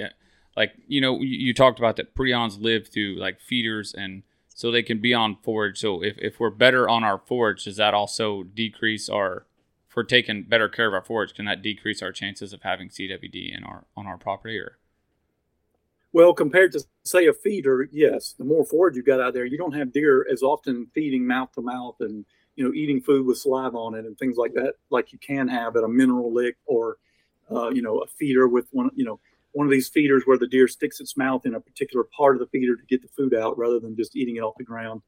Although when the feed's on the ground, there's urine there. Y'all been you know you've seen mm-hmm. areas oh, where yeah. deer are concentrated. There's feces, there's urine on the ground there. So if CWD is in the area, there's going to be prions there too. Um, so yes, your habitat management is a benefit. The biggest things that we can all do are, um, again, don't transport carcasses. If you're in a CWD zone and they're asking you to get your deer tested, do that. Submit your deer for testing. Um, if you see sick deer, we can all do this. If you see a sick deer, report that immediately to the agency. Let them come investigate that. Um, because you know if it's in a new area that could it may not be CWD. Uh, very often, like I said, these deer die before they reach that point. It might be hemorrhagic disease. It might be a brain abscess. A couple years ago, some neighbors of ours in southeast Georgia had a deer wandering in circles in the pecan orchard, and uh, Dad texted me the video, and it scared me. I thought, "Oh Lord, this is it." And DNR came and collected it. It was a brain abscess. Okay, it wasn't CWD. So, phew, thank goodness. But it's important for us when we see sick deer. You know, don't just take a video and put it on social and go, "Look at this." Call your state wildlife agency first and say, "I'm looking at a deer that's behaving very strangely." um, and let them decide whether they can come, you know, investigate or not. Or at least Uh, tag them. what's that? I said at least tag them in the post at FWC. Hey, look at this. Yeah, there you go. That's right. So, you know, reporting sick deer, not moving carcasses, um, educating others, encouraging your fellow hunters to know about these things. Not about, hey, if you got a buddy that's that's heading up to uh, Missouri to go deer hunting, do they know where they're going? Are they hunting in one of Missouri's CWD zones? If they don't know, they should ask them to find out before they go. And if they're going to come home, don't come home with a deer carcass. Um, so, educating about these things, encouraging them to get their deer tested and, and participate in these things. You know, landowners in Holmes County are probably going to be asked by the agency to come in and maybe assist with harvesting some deer out of season to get some testing done between now and deer season. Probably, I don't know that for sure, but that's one of the strategies most states pursue. And I'd say to those landowners, help, do it. Let them come in there. Maybe help them shoot the deer if they'll give you the tags. That often happens. They'll give the landowner tags to take deer out of season to help get these deer tested. Don't refuse that. Okay. We're only, as hunters, if we don't get our deer tested and we don't support the agency and we don't help with these things, we're only hurting ourselves. We're only allowing a situation to worsen and CWD to spread by not helping the state monitor and figure out where this disease is and how much of it there is out there. So I urge you know landowners to work with the agency. They are not trying to eradicate the deer. That's never happened anywhere. Uh, no agency is trying to do that, but it does require some deer harvest to try to find out, you know, where this disease is and how much of it there is. That that's critical information. So, to quote a wise sergeant I had once when I was a young Marine, bad news only gets worse with time. So, you know, he's you need to tell me right away. Bad news only gets worse with time. So, if something happens, you know, it, it's it's can placing it's contingent on us to to observe and report. And, and you know, instead of being, trying to ignore this problem away, maybe it's not CWD. Maybe I'm just thinking it is. It's a just call just say, hey, I saw a deer. He couldn't coordinate his four quarters. He was walking in circles. He was acting real weird. Just call right away. Vince, can you quote that one more time, please? And look at Jordan. Bad Yeah, news. Bad news only gets worse with time, Jordan. Thank you. Yeah, look, if you if you see a sick deer where you hunt, and that's the first CWD deer in that county, and you don't report it, you're only going to allow that disease to spread to other deer and take root, and it will be more and more difficult to manage over time until you know until it's found. But if that's the first deer and you call it in and they find that early enough, you can actually stop this and keep it at a very low level once you know about it early. So that's why it's critical to participate in that. Um, you know, I urge all hunters, you know, tune in to your state agency, sign up for their emails, follow them on social. If they have a public hearing, go to it and listen and hear what they have to say. You know, this is not hunters versus the agency. We need to work together on this problem because, you know, our goal as hunters and for them as the agency, our mission in this fight is to slow the spread and keep the prevalence rate low while science works on this problem. They are working on it, they're doing research. There's no breakthroughs yet, and there's probably not going to be one tomorrow or next week. It's going to take some time, but they're working on it, and we've got to buy that time by slowing the spread. And to remember, too, you know, to hunters who are in Holmes County or any other county with CWD, it's not the end of the world. Hunting is going to go on there. Uh, you're still going to have hunting, particularly if you help the agency manage this and keep the prevalence rate low. My boss, Nick Pinizzotto, lives in Wisconsin. I'm sorry, Pennsylvania. He's our CEO of the National Deer Association. And uh, a couple years ago, he actually went and bought land in a, C- a known CWD zone. He wasn't sure, you know, hey, should I do this? It's turned out to be a good decision. He's had some great hunting there. There are, of course, some of the regulations that are, um, you know, a little impractical, impractical, and, and change some of the traditional ways that you deer hunt. You may not be able to leave the county with a deer and go to your favorite taxidermist six counties away. You may not be able to go to your favorite processor if they're not in the county. You may need to go to a check station and submit your lymph node for testing. You know, there are some some hardships that come with this. But it's not the end of the world. There's nothing I've ever seen from a regulatory standpoint that I wouldn't personally put up with to be able to continue deer hunting uh, every season, each fall. So life goes on in these zones. You can still hunt. Uh, it's still quality hunting. It's still worth owning land in these areas. You know, it's not the end of the world. Don't panic. Um, be ready to help. Man, I was having flashbacks. I thought you were about to tell me two weeks to slow spread, but because we've all heard that. But I, I, like to think our scientific organizations in the conservation world have uh, maintained their their uh, stature. I still think of them pretty highly. I, I, you know, I believe they tell me the truth, and and that when I give them information, they're going to make good decisions for me with it. And uh, you know, I still trust them. Um, that being well, remember, they're deer hunters too. You know, most of them are deer hunters, just like us. Right. Most of your staff on your agency, most of the deer project leaders around the country that we've gotten to know personally, they are deer hunters just like us, first and foremost. That's why they got into this business. Well, Many of them struggle with the difficulty of having to manage CWD, trying to keep hunters. They want hunters to be happy and enjoy deer hunting. Mm-hmm. Meanwhile, they've got to try to manage CWD, and it puts them in a tough spot. And in many cases, you got deer hunters angry at them about it. Well, so they're in a tough position. To summarize, it sounds like we're living in a changing landscape.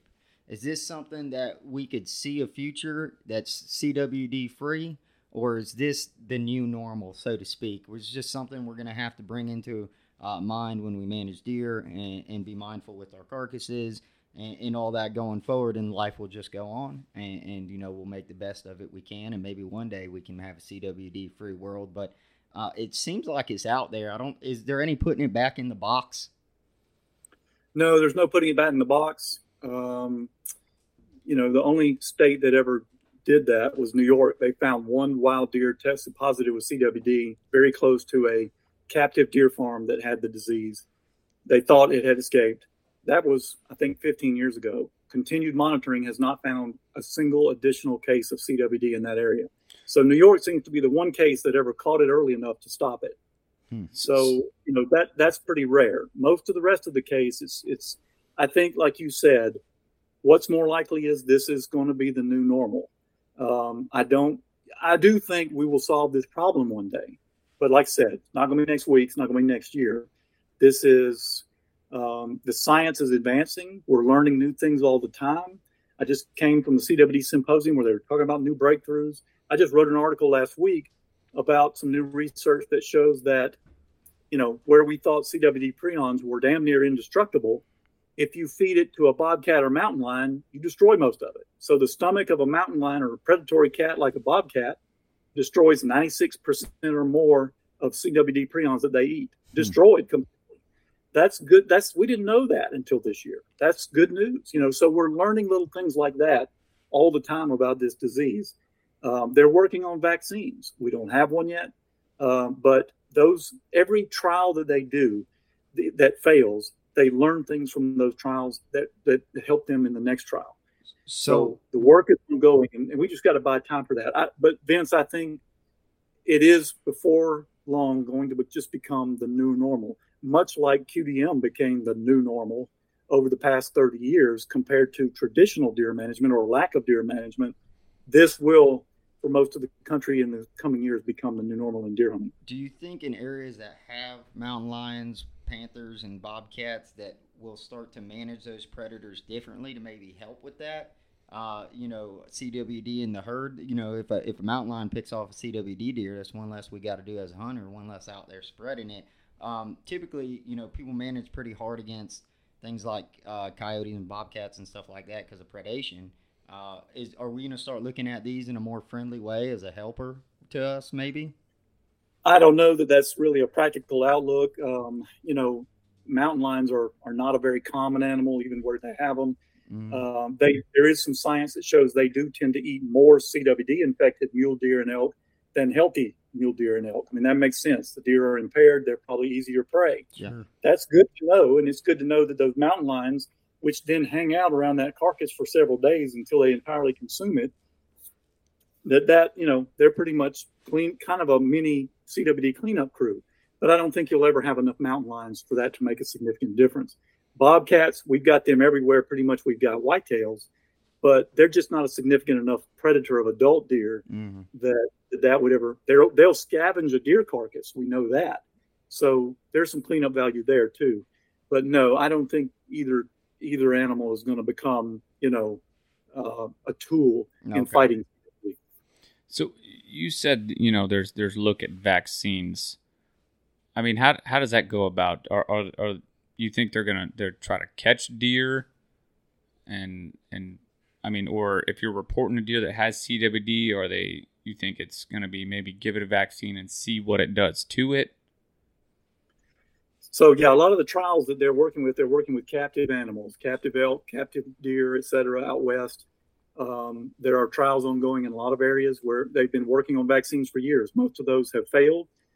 Uh, there are some new trials that I just uh, learned about that uh, have shown some promise, not in curing the disease, but in actually creating an immune response, which that's new. They've never been able to do that with a vaccine before because prion is unlike um, a bacteria or a virus, you know, where you can build a vaccine off a virus by literally in- injecting parts of the virus into you or me, and it helps you build up immunity to that virus when you encounter it again.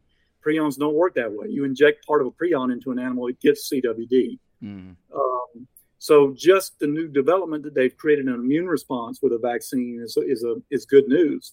We're still many years off from that, and when there is a vaccine, if there is one, that's going to be more useful for cleaning up, say, captive deer herds um, in the deer farm industry than it will be for managing wild deer. It'd be very difficult uh, to you know vaccinate all of our Yeah. wild deer. Yeah. Uh, there would inoculate. probably have to be some kind of uh, pro- program in some of the heaviest hit areas where we're, you know, vaccinating and releasing a few deer as we can, almost like starting over with restocking. I don't mean the deer would be gone. I just mean that we looked at restocking in, in the 50s and 60s as this enormous chore by moving a truckload of two, three, four deer here and there and releasing them. And over time, it made a big difference. So, you know, again, if one day if there's ever a vaccine program, it might be like that for wild deer, where it's something over the course of years that we slowly rebuild deer populations with healthy deer. Okay. So you- you're what essentially what we're looking at there is like, uh, say they find a vaccine that makes that deer immune. You're looking at releasing several deer that would be immune to that to repopulate to hope that they create other deer that are immune to that disease. Yeah, I mean that that's in theory. Yeah. Yeah, in theory, Jordan. It's it's uh, we're all talking we're talking hypothetical here. So Yeah. yeah. All right. Well, yeah. So have they yet to find any deer in the wild that seem to be immune to it or no, Oh. there is a genetic strain of deer that appears to live longer with the disease, but that is not true resistance. I've talked to some experts on that, and they've urged me, look, don't use the word resistance when talking about these deer with that genetic strain. They're not resisting it; they're just living longer before they die of it, and that's actually not necessarily a good thing. The longer a deer is out there, the more it's spreading prions in the environment into other deer.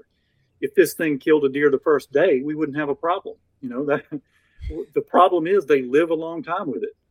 That's that's both good news and bad news. The bad news is they're spreading the disease.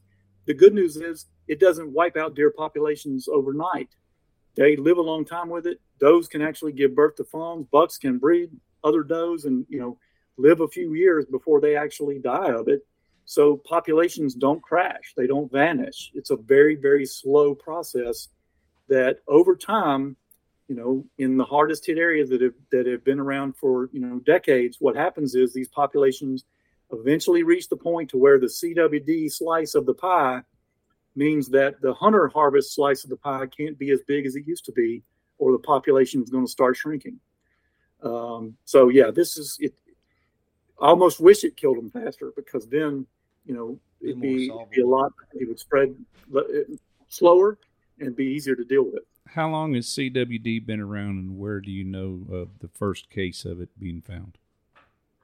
So it was identified in the 60s among captive research deer in Colorado, I believe.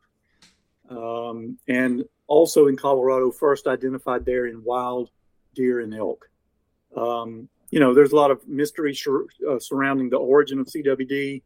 Where, you know, where did it come from? Has it been here all along? You know, frankly, I don't care really about the history. It's just we know it's real. We know it's here. We know it's now. We got to deal with it. Um, you know, there's some evidence. I, I listened to a talk just the other day uh, on a, a researcher working in Norway. Norway now has CWD in uh, moose, and reindeer, and maybe one other species, I think, there of deer in Norway. And they've done some work now that has determined that that strain of CWD is unique from the North American strains. With Korea, they've got it in Korea and elk, and we know that came from elk shipped from America to Korea. Captive elk from the deer farming industry shipped overseas that had CWD and took it to Korea. But they're now thinking that in Norway, that's not what happened.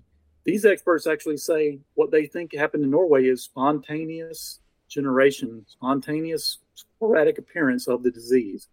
That's what they think happens in humans. When humans get CJD, they think it is a sporadic uh, pop up of the disease that, that didn't actually have any origin outside of the people that got it, other than it just sort of spontaneously appeared. Hmm. So they think now that these these diseases have the ability sometimes to spontaneously appear, just like scrapie and sheep did, and, and other related diseases. So where did it come from originally? Nobody really knows, but at least documented here in the U.S., the earliest known were in the late 1960s in Colorado. Is there cross contamination between different ungulates? Like, can it come off of a, an elk to a deer, and, yes. and so forth, or is it specific? Okay. Yes. Okay. Cool. Elk, mule Not deer, cool, but- whitetails, black-tailed deer, moose, they're all susceptible. Hmm. So, you know, I, I think we've talked about it a little bit, but if I am looking for a deer that has it, uh, and am I, I'm uh, I'm suspecting a deer has it, it would be because it looks like that deer has lost its cognitive senses. Correct? Yeah, I'll, it can be anything from you know the most severe toward the end. They're going to look bony and skinny. They're going to look like they're hungry. They may not be able to stand well. They may be drooling a lot. Um, they may just stand there and not even walk. They may walk in circles. They lose their fear. So, but again, that's the end stage. You rarely see that except in a captive animal that's being studied and protected until it dies of that end stage. They often die of other things first. I'll give you a good example. Uh, a friend of mine named Paul Lanier, who lives in Wisconsin, he's an outdoor writer. He and his dad own, I think, 60, 70 acres in uh, Richland County, Wisconsin, right in the heart of the Southwest, uh, original Southwest zone in Wisconsin it's now in almost every county in Wisconsin, but the real heart of it is in southwest West Wisconsin now. They're now seeing about half of their deer test positive that they killed there on their family land. And last year, I believe it was, Paul had trail camera pictures of a buck, healthy looking buck, nice buck, three, four year old adult buck in Wisconsin, coming to an artificial water hole that Paul had set up in the woods, a little watering pond. And he would come to that water hole 20, 30 times a day in broad daylight and drink. And that's just not normal behavior for a whitetail. Not a not a whitetail buck in heavily hunted state like Wisconsin. They don't move in the daylight that much. They don't drink that much. He was completely healthy otherwise, moved healthy, was going through the rut, was work, he was getting pictures of him working scrapes, chasing does. But Paul told his dad, I bet you that buck's got CWD. And sure enough, his dad killed the buck and he tested positive. So, you know, it can be strange behaviors like that, just simply not acting like a deer, moving a lot in daylight. This is one of the reasons that studies show that these deer die being shot by hunters well before they ever, you know, die of the disease itself. It makes them susceptible to other diseases like pneumonia. They can't fight off other diseases as well as they're declining from the CWD. You know, the very first deer that tested positive in Mississippi, a hunter saw it die, was sitting in his deer stand and saw this buck staggering around, fall over, and couldn't get up. And it really wasn't that emaciated. They tested it, it tested positive for CWD, but it had pneumonia. It was the pneumonia that killed the deer. So, um, yeah, it's it's difficult to say look for this in, in in a deer with CWD. I got friends that hunt in Ames Plantation in Tennessee, in Tennessee's outbreak zone. They're now uh, got a, around 50% prevalence rate. Half the bucks they bring to the skinning shed test positive, and almost none of them look sick. I asked Dr. Houston that. I, he's he runs the program there, the management program, and I said, uh, you know, so y'all are testing 50% at the skinning pole, not not not like the test is there at the pole. Later on, you get the results back that show they're they're positive. But he said, yeah, half our bucks. And I said, how many of them look sick? And he said, none yet. not a single one yet. Hmm. They're all healthy, fat bucks with black tarsals that have been fighting and working scrapes and chasing does. Um, so, yeah, that's the problem. All things that increase the spread. Yes. Yeah. Hey, the upshot is you got a higher rate of shooting a trophy if they're out acting dumb. And uh, we now know that in whitetails, bucks are about two to three times more likely to get it uh, than does. Hmm. Just from lifestyle, you know, they travel around during the rut. They're visiting and fighting, you know, visiting a lot of other deer, working scrapes. They're fighting each other, and then in the summer they come back into bachelor groups. They groom each other closely. They're swapping spit as they groom each other. Uh, so you know, they just kind of live a lifestyle that, that tends to uh, give them the disease faster than than does do. It's actually the opposite in elk. In elk, the cows have two to three times higher prevalence rates than the bulls because their breeding system is so much different than the whitetails. It was, was actually a doe in the state of Florida that was found with it, correct? That's right. Yep. Four and a half year old doe, understanding. So she Now we don't you know, we don't know whether you know that I know y'all have you know captive deer farming in Florida. I don't know if there's any of those facilities in Holmes County. I, I don't know anything about that, but, so we don't know whether this deer was like a deer farm escapee, a wild deer that got it from a deer farm, um, you know, a wild deer that got it from you know carcass importation, or maybe there's parts of Alabama that have it that we don't know yet, and this deer dispersed from Alabama because the next nearest cluster is you know northwest Alabama that we know of. So Yeah, I was going to say because uh, Holmes County is not far from being a border county. It is a border county Is it a border county? on Alabama. That's what I thought. yeah, yeah it is. I know it put a hurting on the deer management of private deer farms because they're not allowed to ship anything out of the state anymore.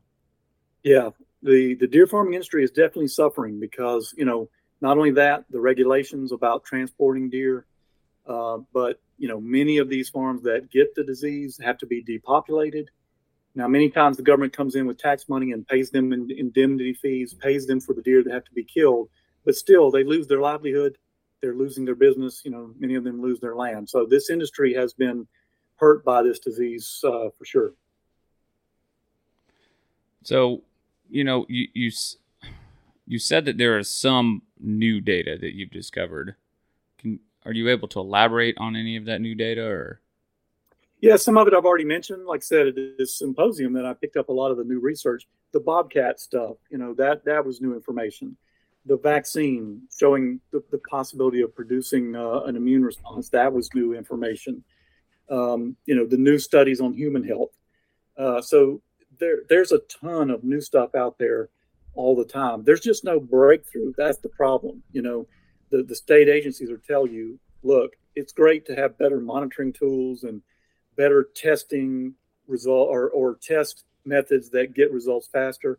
We're probably moving rapidly toward a field test that hunters will probably be able to carry soon. I don't mean this season, but in a couple of years, we'll probably have some kind of test you can carry and uh, test your deer yourself and find out on the spot.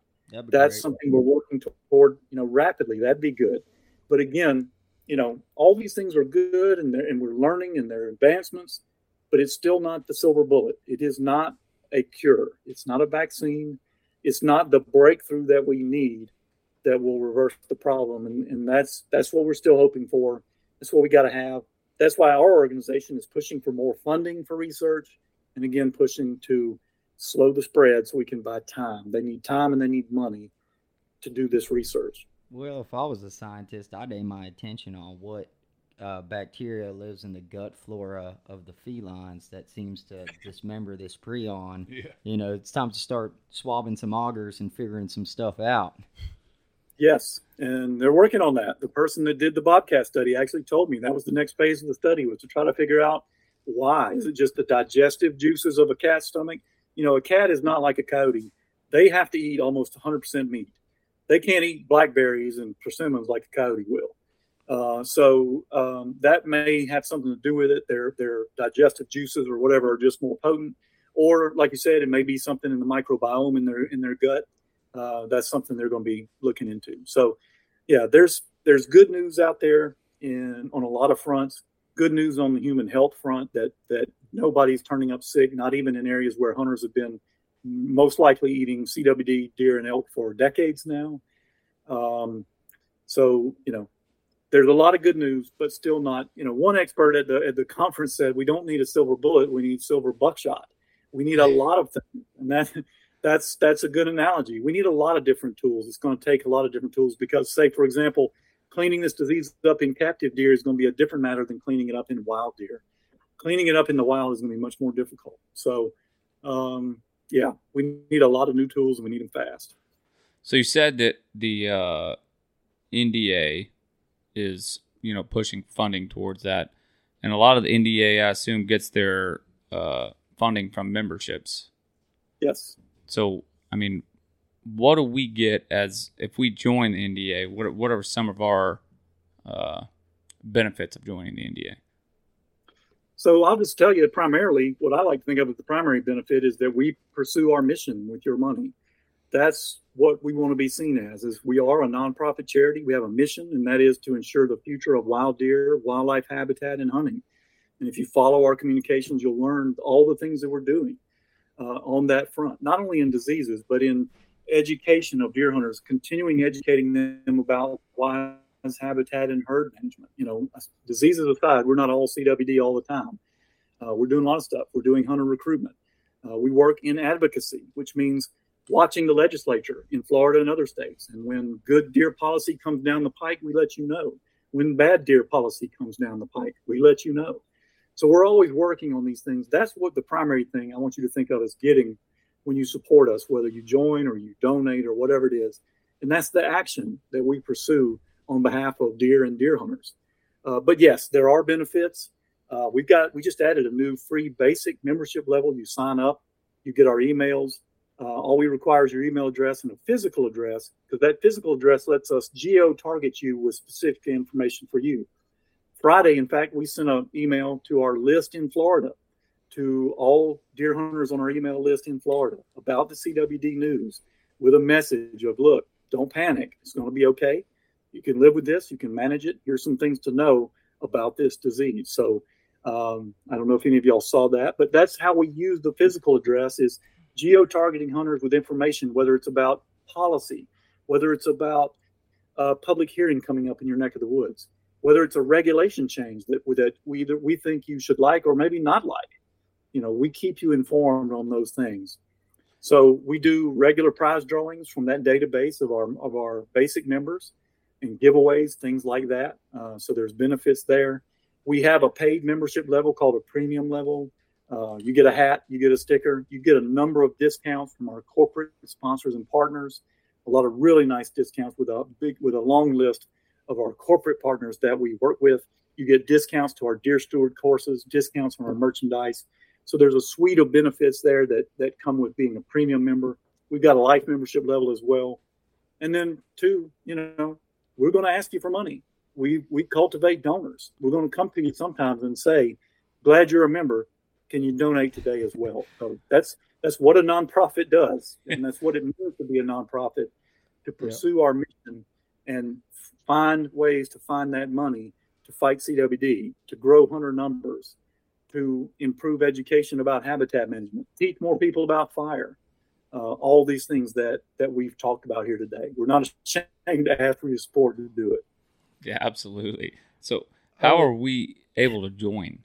Hang on, I want to take okay. a second to make a shameless plug. It's, it's actually very informative since all of our listeners are mostly from Florida. The Florida Right to Hunt and Fish Amendment is on the ballot in Florida as a legislatively referred constitutional amendment on November 5th of 2024. A yes vote supports establishing a constitutional right to hunt and fish in Florida. So that's your legislative alert. Make sure you're there to vote for it. Absolutely. Yep. And that's the, the kind of advocacy alerts that we send out to our database. So, yep. You just we gave away your tip of the week, by the way. Yeah, that's my tip of the week. vote. We have a full time policy director named Torin Miller. He's actually an attorney, too. Uh, and a deer hunter. So he is on top of legislative things from the from DC to every state capital. That's awesome. So, so they're looking out for you with your money. how, how do we go about joining? Go to deerassociation.com and there's a big join button right at the top of the page. Oh, sweet and simple. There you Yep. go. That's we all. send out a free e-newsletter every Thursday morning. Uh, it's got new content that we put out on deer and habitat management. It's got events that are coming up near you. A lot of information in there that we put out every Thursday morning in our free newsletter. It's free to join and become a free basic member, like I said, and get that newsletter plus the advocacy alerts and other things. So uh, you'll learn, you know, you can sign up for that newsletter. You're, you're no money out of pocket. Learn a lot about NDA and what we do every single week. And I guarantee you, you're going to be impressed and say that this is a group of deer hunters that I can get behind. Do you guys organize any banquet dinners or, or like uh, community events and stuff like that? Because I know as a, as a DU guy, yeah, I push for everybody's money, but I've met some of the best people I could meet being involved in these organizations. It's more than me just giving money to a cause and hoping it ends up well. It, it does a lot for me as far as building community like minded people. Do you guys do some of those events and banquets and stuff like that? Yes, we do. We have uh, chapters that we call branches. There's a number of them in Florida. We got some in Georgia. We got some in, a, in most whitetail states. Uh, so, in fact, we just hired a new regional director. The guy's name is Matt Wilkins. Wilkins. He lives in Alabama. So he's the contact guy for anyone who wants to start a grassroots volunteer effort in their community. But we have a number of existing branches out there already. They do fundraising banquets. They do educational events. They have field days. You know, they'll have skinning poles. They'll have you know uh, jawbone collection day. I mean, all kind of educational events that our branches do. And again, at deerassociation.com, you can go to the events link and see those are upcoming. You can go to the map and see what branches are active in your state, get connected with one near you, or find out how to start one near you. Heck yeah. I say it doesn't seem like it'd be a bad idea to start one near us. I don't know that I know of one near us, or I just haven't done the research to find it. Probably that. Probably that. Absolutely. Well, man, Lindsay, it has been an absolute blast and extremely informative podcast. Y'all have had some great questions. I appreciate the conversation. I appreciate y'all being, you know, interested in CWD and how it's going to affect Florida, giving me the chance to share some fact-based, science-based information with your audience, and uh, I can't thank you enough for that. But it's been great getting to know y'all, and it's good to know some some Florida boys next door in Georgia. If y'all are up in South Georgia, let me know. Uh, maybe Absolutely. we'll run up together somewhere soon. Yeah, we'll we'll definitely keep in touch. Uh, so normally we ended out with some closing thoughts. So what do you what do you guys got for who wants to go first? He's got to give us a, his tip. He's It's a that's a closing thought. a closing thought. A Yeah. tip of the week. It doesn't even have to be about CW. Whatever your closing thought. a word of wisdom, just anything. Fun fact.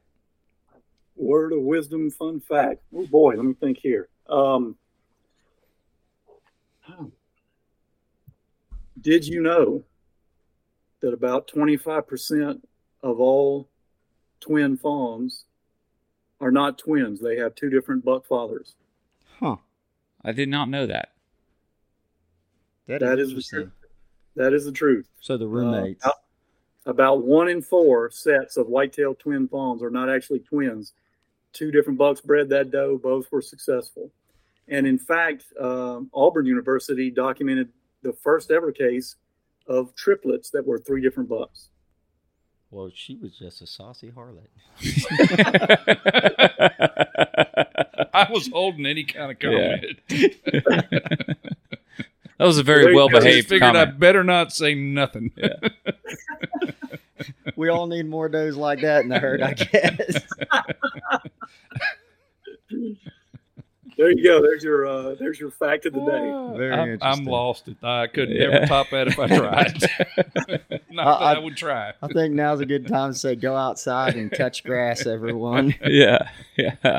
I'm gonna say, man, uh, you know, one thing that I've never thought of, uh, growing up, to me, it was kind of like food plot, food plot, supplemental.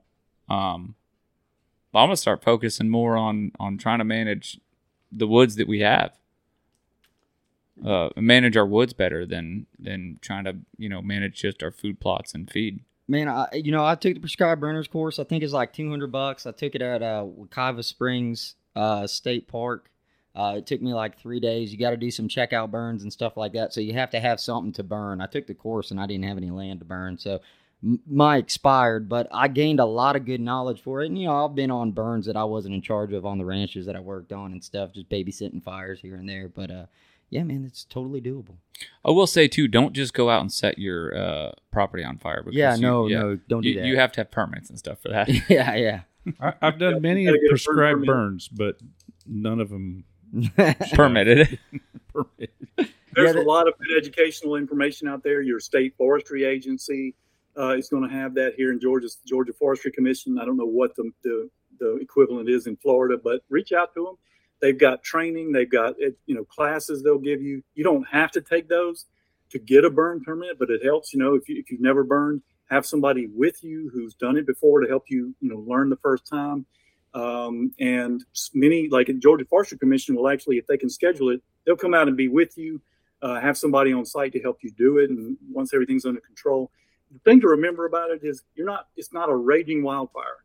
Most prescribed fire, you're trying to burn into the, the wind, not with the wind. Mhm. And so Back it's a slow creeping backfire. It's just, you know, slow, cool fire.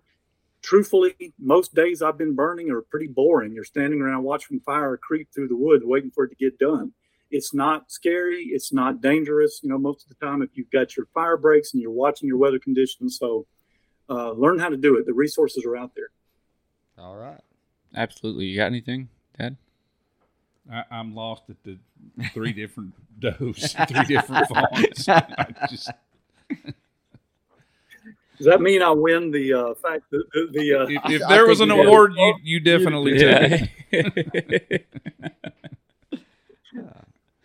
oh man, well it's been great, Lindsay, and I genuinely appreciate it. It's been good talking to you. Yes, sir. jordan bill vince thank y'all for having me i really appreciate it it's been good getting to know y'all and Yes, tell sir. will I hope he gets better soon Yeah, we, we hope he does too. Have a Okay, good good. rest of your evening. Have a good rest of the evening, Lindsay. y'all too